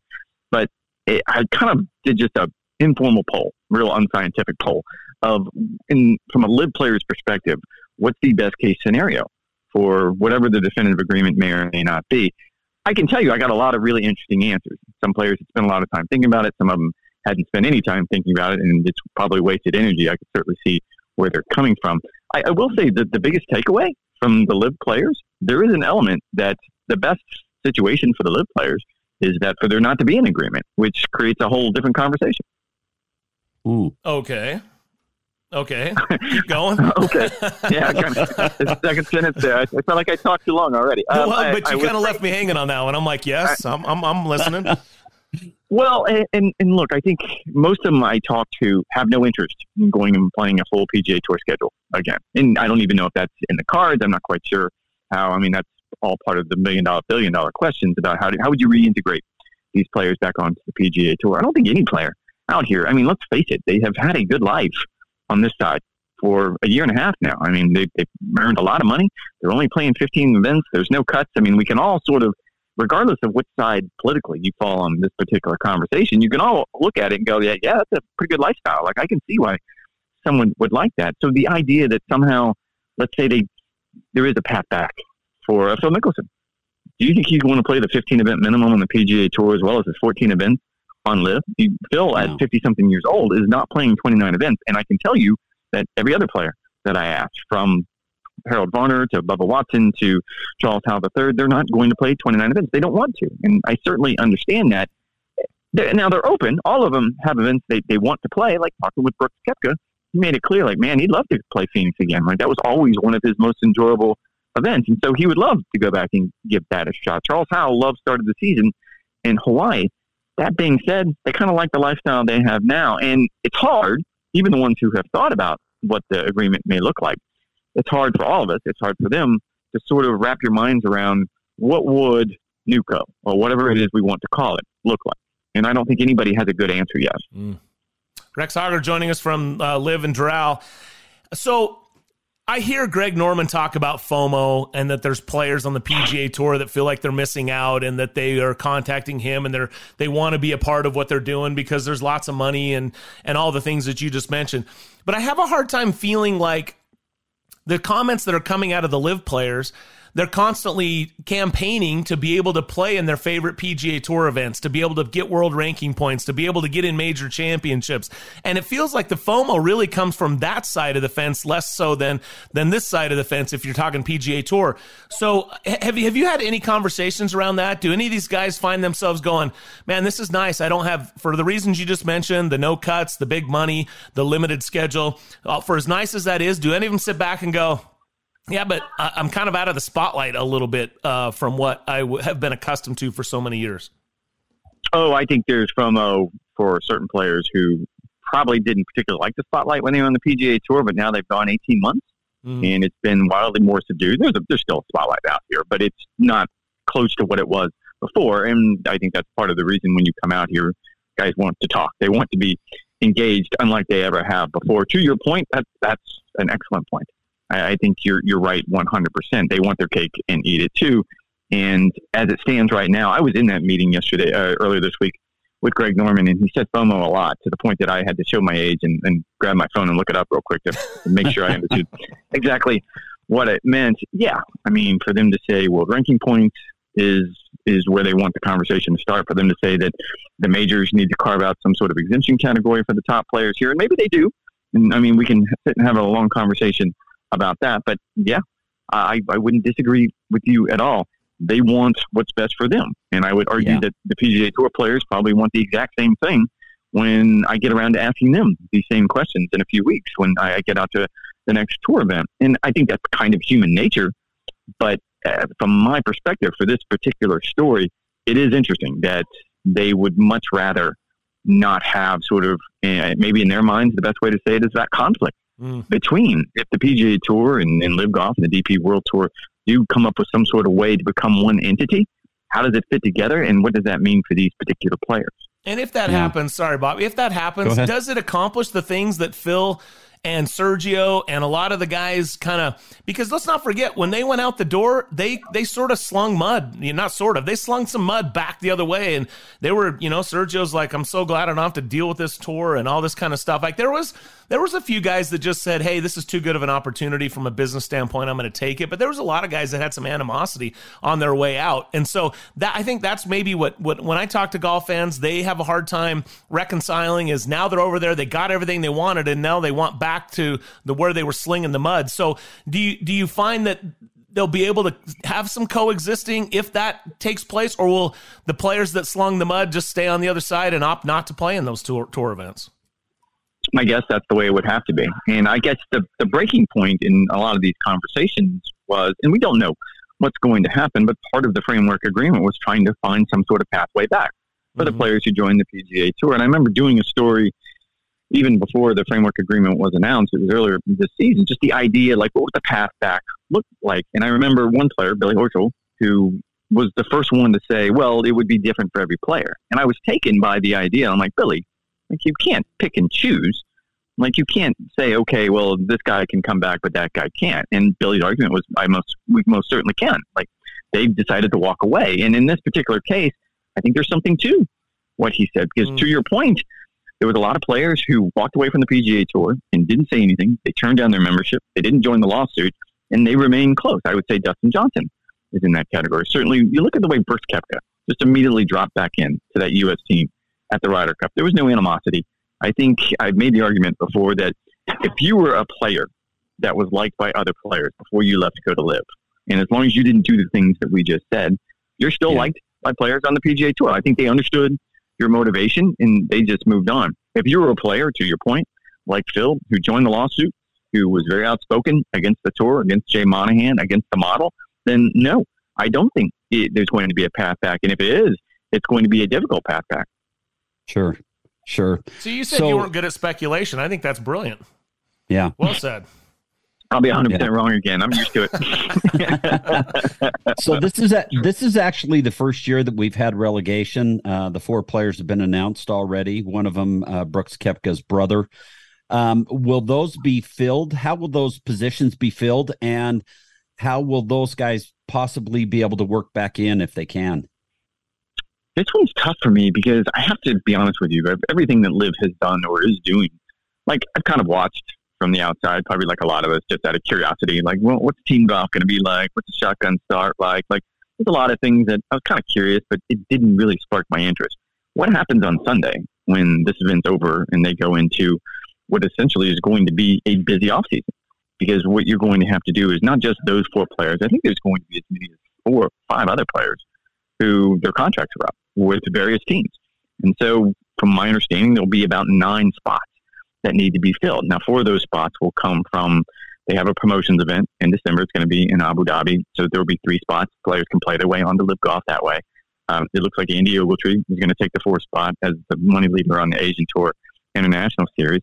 But then there's going to be five other spots, and I think you're going to see some wheeling and dealing. And that part to me is very interesting because because I'm like a normal sports fan on that front. I love the transaction. Like I don't know about you guys, but I've watched intently to see where Damian Lillard was going to land in the NBA. I was fascinated by the idea that he's going to be Miami, is it going to be somewhere else, and suddenly he ends up in Milwaukee. Like that was interesting to me, and I think that is a part that LIV Golf is tapping into that uh, I think is underappreciated. Because what we'll see over the next really two months. So the way it's been described to me is starting on Monday, it'll be like I think they call it free agency, and any player on any team at that point can start negotiating with their team again to come up with a new contract. And there are rules and regulations that apply to this. After that period, that player, I think Taylor Gooch is probably the perfect example. Taylor had a great year. He won the individual title. I'm sure there's other teams that would be very interested in giving him a more lucrative offer to have them come play for him. It's the best of Real Golf Radio.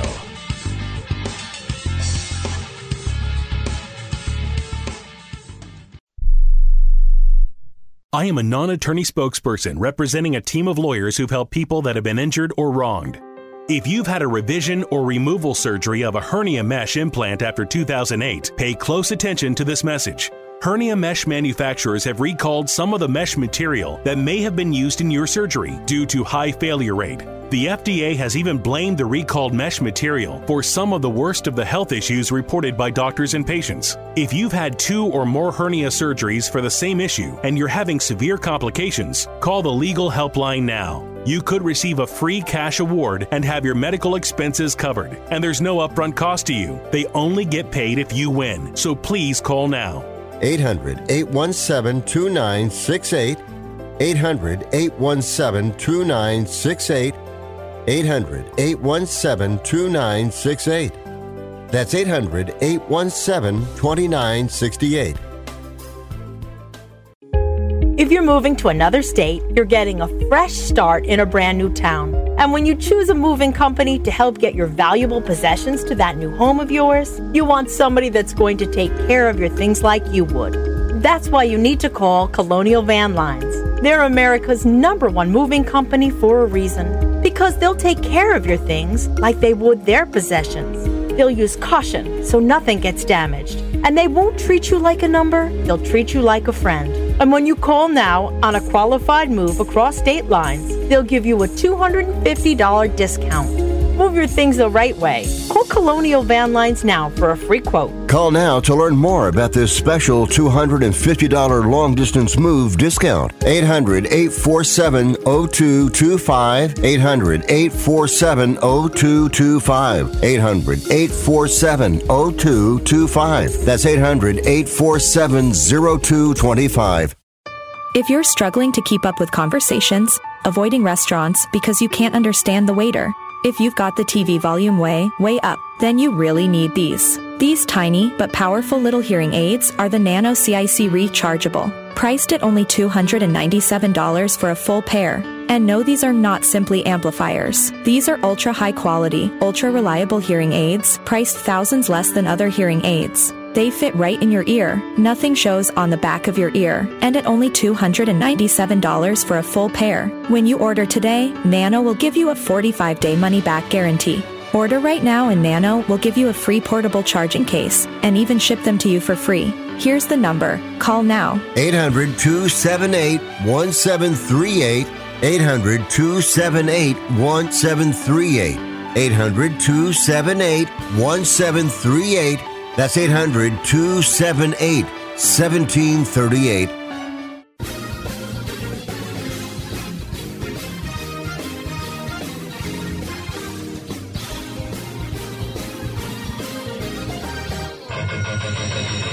You're listening to the best of Real Golf Radio with Brian Taylor and Bob Casper on the Real Golf Radio Network. Really excited to welcome in our next guest. He's the USGA's chief governance officer and a good friend. Spent some time here in Utah. I, I, didn't notice until I was looking through his bio recently that he actually has a master's from the University of Utah. So uh, we're both Ute alum as well. So it's pretty cool. Thomas Pagel joining us right now. What's up, Thomas? How are you? Hey guys, how are you? Thanks for having me. And yes, go Utes. it's been a it's been a fun couple of years to be a Ute fan out here, but uh, it looks like that may have come to an end due to some injuries and some better play by Washington and other teams. But nevertheless, it's been a fun. It's been fun. It was great to see. I, I, I suppose you tuned in, saw game day was in town for the the Oregon game. The Oregon game didn't turn out so well, but game day was fun. It's great to see uh, you know the University of Utah in the spotlight. Huh? Yeah, it's always good to see the U spotlighted and, and frankly the city of Salt Lake in the spotlight. Uh, it's just it's awesome. And yeah, like you said, sort of been ups and downs, but uh, coach there is, is pretty dang good, and I think more good years to come for sure. You know, uh, John Bodenhamer was in town. Uh, we're going to have uh, a USGA championship coming to the country club, the women's amateur in 2030, if I'm not mistaken, which is uh, super exciting. So, um, you know, the USGA has been here once before, is all. So we're excited to have more championships here. Uh, maybe just uh, your thoughts as you've you've been here in Utah, you've left, you've you're spending time there at headquarters on, on, on the East Coast. Your your thoughts is when you think about golf in, in the state of Utah.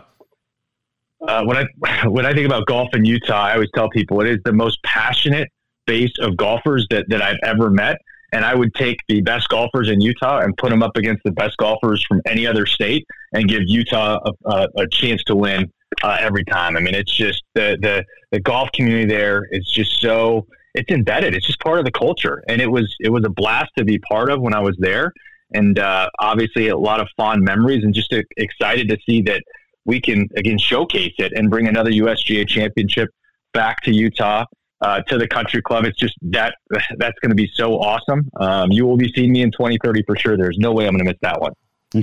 That's awesome. Well, thank you for the kind words. We appreciate that. So, hey, first of all, uh, this title, uh, the uh, Chief Governance Officer, what exactly does that mean? That's pretty fancy stuff there, Thomas it, it, means I have the job where I oversee all the stuff that people love us for, right? So it's uh, rules, rules of golf, world handicap system, amateur status, and uh, equipment standards. So how we govern the game, how we work with our partner at the R&A, um, all those areas sort of roll up under me now.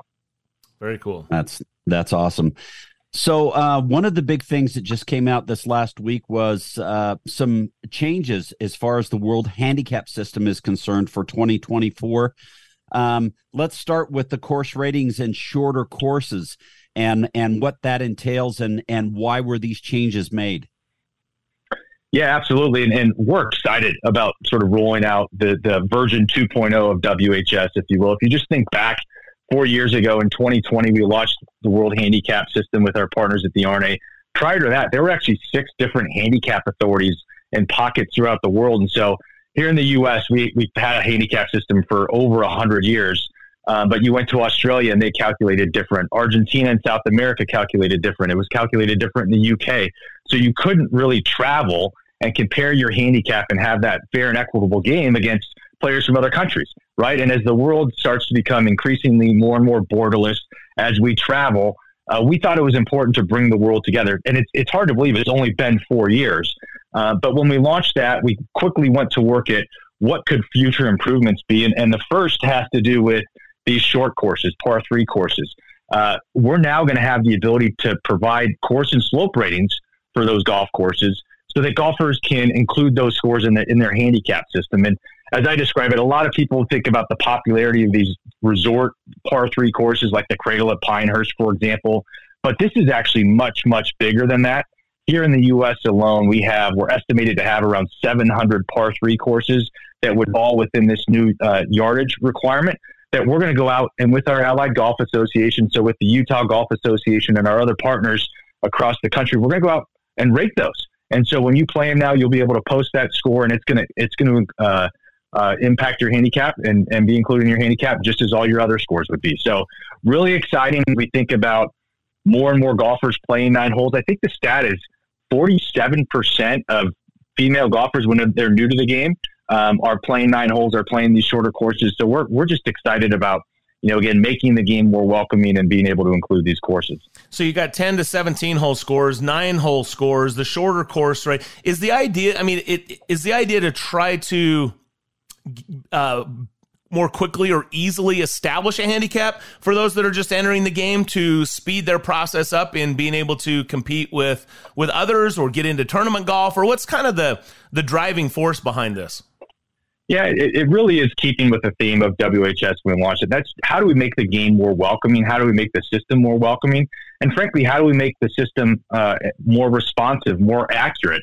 And again, you think back to pre 2020 when we had the USGA handicap system, you would post your score and you would wait two weeks before it was revised, right? So just sit out there and you would anxiously await that email saying your new handicap index is, is blank you know, with the responsive nature of WHS, where we can do that on a daily basis, we think that's very cool. And so the ability for these shorter courses, the ability now for nine hole scores to, to count against your handicap index immediately, we just like the responsive nature of that. But also, I think, guys, it's a reflection of how people are playing the game. As I said, yeah. a lot of new golfers to the game are playing nine holes, they're playing these shorter courses. We want them to be included. We want to welcome them into the game and, and frankly, meet golfers uh, where they're playing and enjoying. So it, it, it is about being welcoming and being responsive. So you've talked about the shorter courses, the nine hole scores. Um, t- tell us a little bit about the idea of the the 10 to 17 hole scores and if you don't quite finish a round how that can count as far as the handicap system is concerned yeah this is really a, a great example of the world handicap system being data driven uh, uh, currently, if, if you don't play, so you go out and let's say you play 16 holes and it just gets dark, you can't finish 17 and 18. We tell you to, to post uh, par plus net or net par, right? So take par plus whatever handicap strokes you were given. It works, it's reflective, but it's not necessarily as accurate as it could be. And so now, if you play uh, 10 to 17 holes, you go and you, you post those scores hole by hole, and the system will look at your ability as a golfer through your handicap index look at each hole and actually assign you a score for those holes. Again, with a thought being that it's going to be more accurate and more reflective of your potential as a golfer. I love that because let's say 17 and 18 happen to be the two hardest holes on the golf course.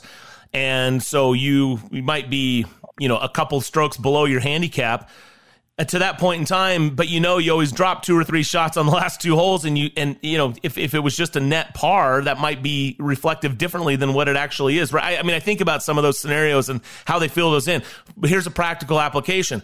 At the club, a lot of times we're playing a match play scenario. That match could end on 15, could end on 16, or what have you. They still want to record those scores because it's a competitive match, right? So that's where they would go and fill that that in, as opposed to a net par. It's an expected score at this point that's exactly right. And as, as you look at uh, uh, stroke allocations, you know, we actually encourage the um, courses not to wait till the 18th hole to use those strokes, right? We want those strokes to be used by the golfer that's getting the strokes. And so oftentimes, if 17 and 18 are some of the more difficult holes on the golf course, they're not necessarily stroke holes for certain players. And so this will actually account for that based on your ability. I love that. Thomas Pagel, USGA's uh, Chief of Governance, joining us here on Real Golf Radio. So, um, when as far as handicaps, just a general commentary on handicaps, and and one of the things that you also talked about in here is more guidance for the handicap committee and the review. Where, where would you say what what what was the what's the, a good mission statement or summary of how a handicap should be managed, not only by an individual but by the club, in order to maintain equality uh, throughout. Because it's a it's a challenge, right? I mean, sandbagging and the whole the whole nine yards, not reporting or, or, or reporting incorrect scores, things of that nature. It's a it's one of the challenges that we all face. Yeah, it, it is. I mean, look, the, the, system is only as good as the integrity of the system, and the integrity of the system is only as good as the integrity of the golfers, right? So that's a general theme from a governance perspective as we play the game. Like as golfers, we, we presume integrity. We presume people are going to play by the rules and, and post scores, but we know that there are those challenges, right? We're all realists. Uh, I sat in that chair, you know, first with the Colorado Golf Association overseeing handicaps, and then it was a big part of my role with the Utah Golf Association. And you're always going to have those those golfers that have question marks attached to them. Are they posting scores? Are they legitimate scores? And handicap committees, frankly, have a big task when you might be overseeing 200 golfers or more than 200 golfers at your club. And so what we're looking to do are, are create tools for committees that, that are more objective, right? So try and remove as much subjectivity as possible. And so if your uh, if your uh, handicap is going up faster than it should be, rather than a handicap committee having to come in and say, Brian, you know what, we've made this decision. We're going to provide tools to committees through the GHIN system, through the back end, that actually provide reports and it becomes far more objective, far more data driven.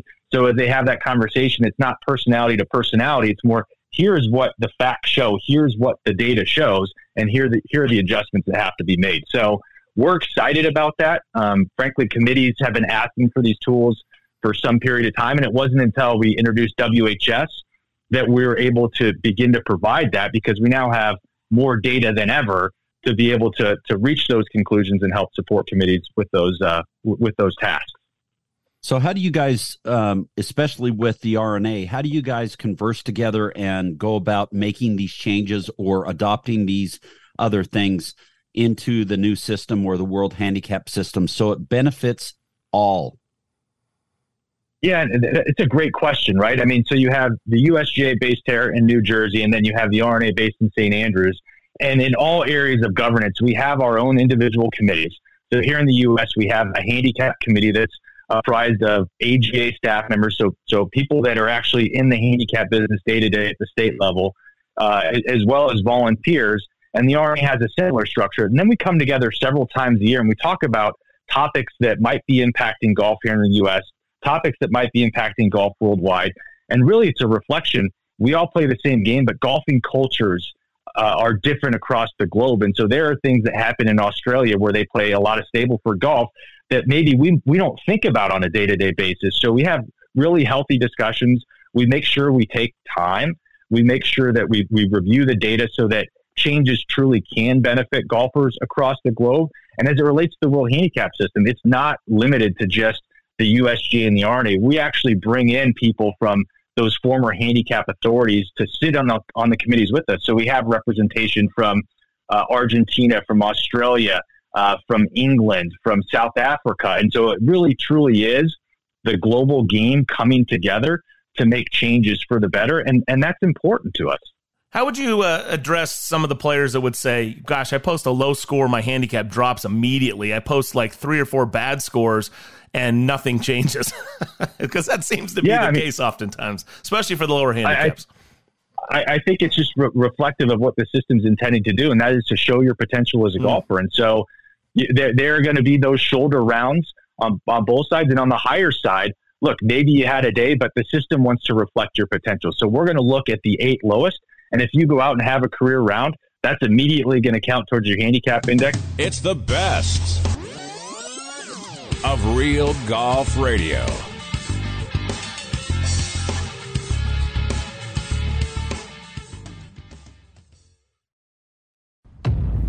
Everyone expects distance from their driver. We're shifting the paradigm to deliver far more than that we constructed the first ever 360 carbon chassis. It's 44% lighter than titanium, shifting weight to actively enhance both distance and forgiveness. Now you get 15% tighter downrange dispersion in our longest driver ever. This is the new paradigm in performance from Callaway, the kings of distance. It looks like a blade. It feels like a blade, but it performs unlike any other. The new Odyssey Tri-Hot 5K is a radical departure from traditional thinking. With multi-material construction, a shallow CG, and MOI over 5,000, we've actually made the blade forgiving. The days of sacrificing performance for looks and feel just ended. The new Tri-Hot 5K, it's a blade unlike any other. From Odyssey, the number one putter on tour. In a world of too good to be true, every once in a while you experience something that lives up to the hype. That's been my experience at Black Desert Resort. The Tom Weiskopf championship designed golf course is next level with the PGA and LPGA tours scheduled to play Black Desert. Demand is at an all time high. Don't miss out on the exclusive opportunity to own real estate at Black Desert. Sign up for details at blackdesertresort.com and learn how you can enjoy year round family fun in beautiful St. George, Utah. That's that's blackdesertresort.com. This is not about splitting hairs. It's more precise than that. It's knowing to one one thousandth of an inch that every layer of every chrome soft is manufactured precisely, which we confirm with proprietary 3D X-ray. Precision technology is not an industry standard, but it is ours. You can hope your ball performs consistently, or you can know it will with precision technology. Chrome Soft. Better for the best. Better for everyone. For over two decades, First Tee has created experiences that build character. We believe every kid deserves to feel supported, safe to try something new, and to be prepared for what comes next. We develop their swing, but more importantly, their inner strength. Because we know what's inside doesn't just count, it changes the game. Come join us at First Tee. Visit firsttee.org. Sometimes less is more, like creating a revolutionary new raw face to maximize spin in every possible condition. But other times, more is more, like taking the most aggressive groove in golf and adding even more advanced wedge technology, like optimized tungsten weighting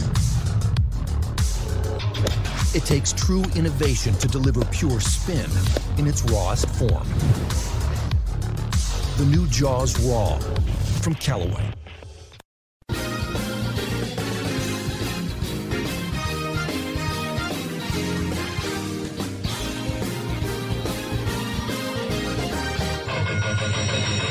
You're listening to the best of Real Golf Radio with Brian Taylor and Bob Casper the Real Golf Radio Network. Welcoming in our good friend from GNN Radio, golfnewsnet.com, Ryan Ballengee is our guest, celebrating a one year anniversary of GNN Radio, which we've been uh, privileged to be a part of over the last year. Ryan, how's it going, man? Good. How are you guys? We're doing great. So, how is it one year in owning a radio station? It's pretty cool. It's still very surreal. Uh, and I still think my job is very much baloney. Um, and my wife would, would, probably very much agree with that. I, supposedly run a radio station and a website for a living. Yeah, I, I, still get a lot of dumb looks from people when uh, parents or friends or that you know don't know. They ask me what I do for a living, and they're like, "Oh, okay." And I, I'm convinced half of them think I'm just lying straight to their face about what I do for a living. So uh, you know that that's kind of cool. But no, the station's been great. I mean, we've had hundreds of thousands of listeners in year one, which has been awesome. And uh, we've got some more planned for year two. So we've got some surprises up our sleeve, hopefully. By the way, you said awesome. bologna. Do they still make bologna? I can't even remember the last time I had a bologna sandwich. Oscar Mayer, baby. Do they still do it? So they do. And the reason I know that is because on our family golf trip every year, uh, one of our family members makes an incredible sandwiches for us every day before we go to the golf course. Uh, Tony Shout out to, to Tony Santarella. And uh, he, he puts bologna on it, a number of other Italian meats, some prosciutto on it, It's uh, it's an incredible sandwich. I mean, it is bursting out at the seams, but bologna's a, a key part of it. So uh, yeah, they still make bologna and it's delicious. Brian, have you ever had a fried bologna sandwich? Fried bologna. Yeah, That's Very I, good. I, I haven't even considered that that would be a thing. Oh my. Yep, it's thick cut bologna. Oh Baby, yeah, they're get good, in, aren't they, Ryan? get on that, get on that. I don't know anything other than the my baloney has a first name. It's OSCA. I mean, I, that's all I know about baloney. The cheap, thin sliced, you know, processed meat from when I was like in kindergarten. So you said Yep. bologna. I don't. I didn't mean to derail the entire interview here, but like I just got like, is that really? They- Is that still a thing? They still do. There is there is nothing like a good golf course sandwich. There really isn't. Okay. All right. So what is I, again, what's the best golf course sandwich? And this leads me to something that I find really interesting. There are private clubs that charge hundreds of thousands of dollars. A lot of times you have to buy real estate around it, so you're into the millions of dollars. And all I hear about are, hey, while you're out there, make sure you get that free peanut butter and jelly sandwich that they have in the cooler by hole six or whatever. and I'm like, these guys are spending millions and they're talking about uh, a PB and J and it leads me to think again, my the country club I'm with is nothing like this. But is there a better value than a PB and J if people are really going to talk about that at this type of a golf course? Why wouldn't every club offer a free freaking PB and J sandwich if you can get that kind of member satisfaction and ROI on your bread, peanut butter and jelly? That's all I'm saying. So that, that is a great great segue a little bit into Philadelphia golf a little bit. Uh, I had the good fortune two years ago, I think it was, to play Merion ahead of Mm. the uh, the Curtis Cup. And their thing is they and- we were getting ready to kind of go around the turn or the turn stand or whatever it was, and they're like make sure you go up there and you ask for a peanut butter and jelly sandwich. I was like, well, I can get those anywhere. They, they go, no, no, no. What they do here is they put bacon on it. So PB and J plus bacon. Oh, all right. Sounds kind of weird, but if, if you're going to put that out there, it better be good. It was delicious. Had it, loved it, thought it was fantastic. So a few months ago, uh, back in the uh, early summer, I went to meet a friend at a different Philadelphia club called 1912, not too far away. And we went to the turn, got a beer, and he goes, You know, you got to have at the turn peanut butter and jelly with bacon on it. I'm like, Well, I've had this before. I just had this at Merion not too long ago. He's like, Oh, no, no, no. We do it better. Like, oh, pray tell. Yo, we put crispy bacon on it. Mm. We don't just fry up the bacon. We make it crispy. So you get the bacon and the crunch and the peanut butter jelly, and they do it mm. with strawberry jelly, not grape jelly, because strawberry is in fact better with bacon. So It's, they, well, I superior to think, they grape. do it better. Yeah, straw. I mean, what are we doing with grape jelly? Oh, I didn't Give even me strawberry. Yeah. and it, it, it's just better. It pops better. It's great. And also, that club also had uh, on tap transfusions, cold Okay. on tap. Wow. So, yeah, uh, it's the simple things. It's easy innovation that people are willing to pay hundreds of thousand dollars to get into, so they can tell their friends you're going to have the best four dollar sandwich you've ever had. Two words. Well, you know, egg salad. Speaking speaking about going around the turn, there's always the burger dog at Olympic. Yep. L- And it- then gonna get more simple. And then you come around after a few holes and you get another one. yeah. The burger dog is amazing. Yeah. We have our, uh, so I'm a member up at Sunnehanna up in Pennsylvania where they have the Sunnehanna Am every year. And at the, the 10th hole shack, they have burger dogs. And the first time I ever went through as a, as a member, I joined as a national member. It's one of the best deals in golf. And I saw the burger dog. I was like, well, is that a burger dog or is that a sausage? And the, the lady who, you know, staffs the kitchen by herself, she makes great cookies every day and puts them in little plastic baggies. They're delightful. And she goes, yeah, they're burgers.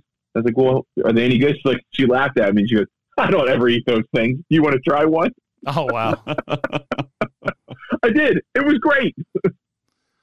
Well, Bob, yeah. yeah. Bob's pointing out the Burger Dog from Olympic Club is, uh, you know, and look, I don't even know if they serve anything else at Olympic Club. Do they? I'm sure they have other options, but you don't. I think they had sandwiches and drinks yeah. and all that kind of stuff. But the Burger Dog is what everybody gets. Right. So it's like I said just before you went. I didn't mean to cut you off, but egg salad sandwiches. Like the Augusta National egg salad sandwich is really nothing special other than it's at Augusta National and it's a buck yep. twenty five or whatever, right? So yep. yeah, I mean, you could get a more gourmet egg salad somewhere, but that that's all I'm saying. Do the little things at a golf course and make them consistent, and people are going to love it. Yep. Craig's Porch at San, at uh, Sand Valley. They do two things incredibly well: one dollar tacos and ice cream sandwiches. Wow. Gourmet ice cream sandwiches for like three bucks. one dollar tacos they, and ice cream sandwiches. A tremendous value. The tacos are good. The ice cream sandwiches are amazing, and they're not gouging you because you're already staying at a resort. You can't go anywhere. You're in the middle of nowhere in Wisconsin. What are you going to do? And they know that, so they're not trying to get you on the golf course because then you'll buy a beer and you'll have a nice dinner and you'll tell all your friends about the cheap tacos and the ice cream sandwiches, just like we're doing now.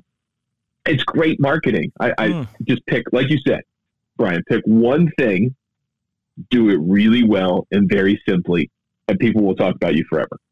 Loss leaders, baby. It's the best of real golf radio.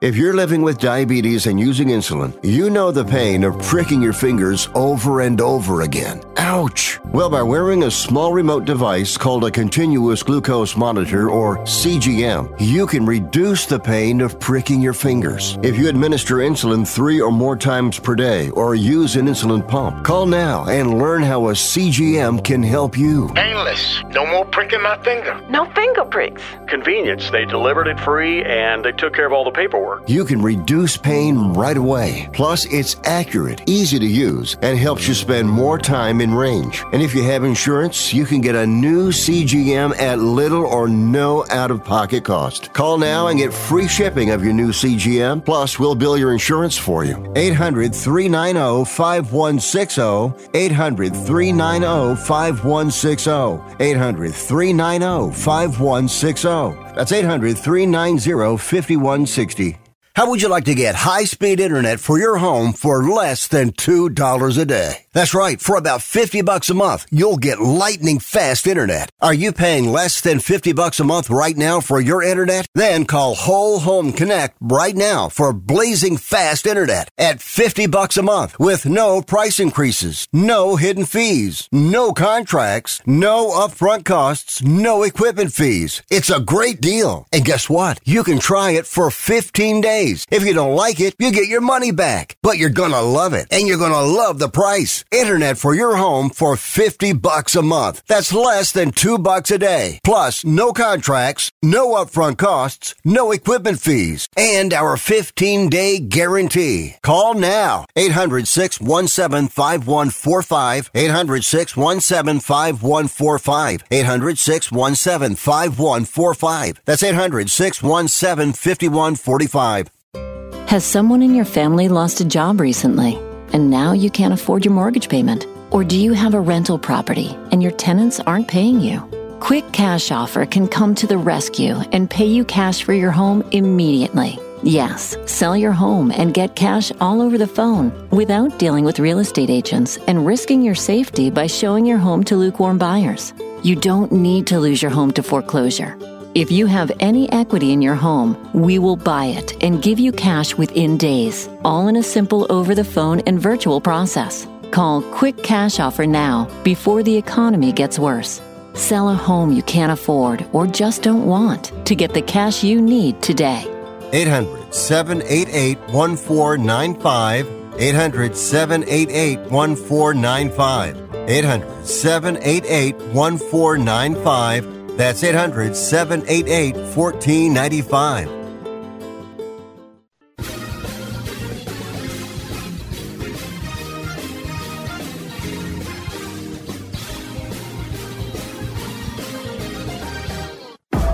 You're listening to Real Golf Radio. Talking golf with Brian Taylor and Bob Casper. One day you'll get it. Here's Brian and Bob.